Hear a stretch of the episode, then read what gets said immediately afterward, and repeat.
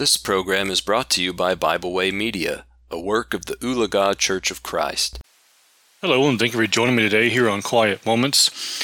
Today we're going to begin looking at the topic of counting the cost. If you look at Philippians chapter 3 and looking at verses 7 and 8, the Bible says here, But what things were gained to me, these I have counted loss for Christ. Yet indeed I also count all things for loss for the excellence of the knowledge of Christ Jesus my Lord, for whom I have suffered the loss of all things, and count them as rubbish, that I may gain Christ. These are the words of the Apostle Paul when he speaks to those in this letter he's written to those at Philippi. And notice the things he talks about he gave up, how he gave up those things that may hinder him.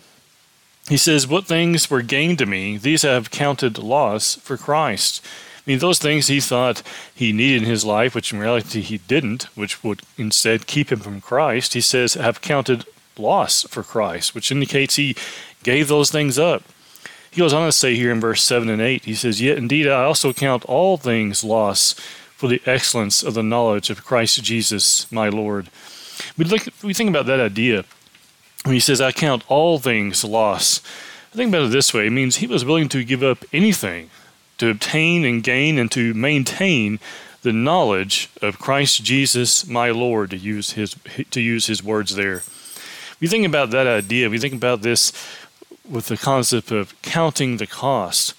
Know, I'll talk about this many times with those who I talk with concerning uh, wanting to be baptized or the, the desire to be baptized. One of the things I discuss is counting the costs, thinking about what's going to require you, inquire of you to become a faithful member of the body of Christ and to be faithful to Christ, and what is expected of you as a Christian. We have to count the cost. You know, before we buy anything of any significance, we count the cost. We consider if it's worth it or not.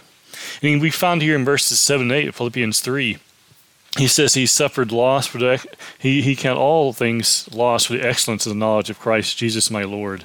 He goes on to say here in verse 7 and 8, For whom I have suffered the loss of all things, and count them as rubbish, as the New King James says, or might say he counted them as, as trash, as if they were worthless compared to gaining Christ.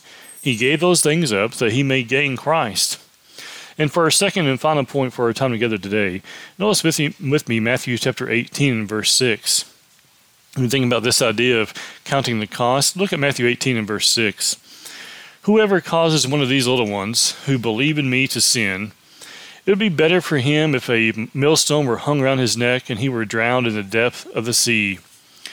We must be willing to give up anything that will cause another person to stumble if we're, if we're doing something that may not be that is not sinful, but someone else is bothered by it, maybe someone, you know, for, really can be anything, but you know, for the time of the of the apostles and and those of the early church, one of the big things was eating meats that were sacrificed to idols. And the Apostle Paul really sums it up quite plainly. He says, What is an idol? It's nothing. So there's nothing wrong with eating meat sacrificed to idols because idols are nothing. They're worthless. They're, they can do nothing at all. And so it's not an issue whatsoever. But as we look here in Matthew chapter 18, we find this idea repeated here by Christ. Christ says here in verse 6 that whoever causes one of these little ones who believe in me to sin, it'd be better for him if a millstone were hung around his neck and he were drowned in the depth of the sea. Meaning, if you're going to do anything that's going to cause someone else to stumble, you need to remove it. Because if you do anything to cause someone else to stumble, well, you deserve to be punished for it there in verse 6. We don't want to do anything that's going to cause someone else to stumble. You know, there are things that are, as to use Paul's example of, you know, eating meat sacrificed to idols, there are things that, that we can do that others uh, may feel like, well, we really shouldn't be shouldn't be doing that, and and we may understand from the scriptures that it's nothing wrong with doing it. Many times it's regarding things about we eat or or things about you know the kind of foods that we eat or whatever it may be. Um, you know, some some may uh, have just for an example, some may, may, not want to eat beef, some may not want to eat uh, you know certain kinds of animals, or it may be, and so as a brother or sister in Christ, we shouldn't indulge in those things in front of them. We should avoid it because it causes them to stumble.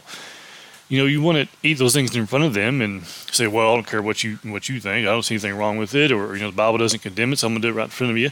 Well, that would cause them to stumble. And we find here in verse six that we don't want to do anything to cause another to stumble. We think about the counting the cost of being a Christian. We have to be willing to give up those things that hinder.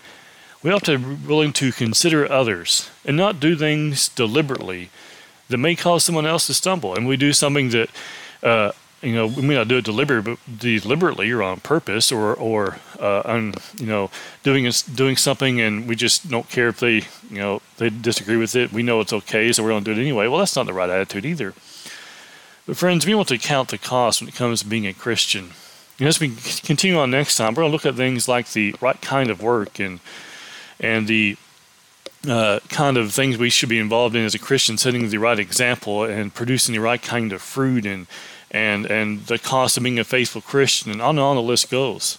So I hope you'll join me again next time as we continue looking at counting the cost. We hope you enjoyed this program. We encourage you to subscribe to our podcast on Pandora, Spotify, or Podbean. Thanks for listening.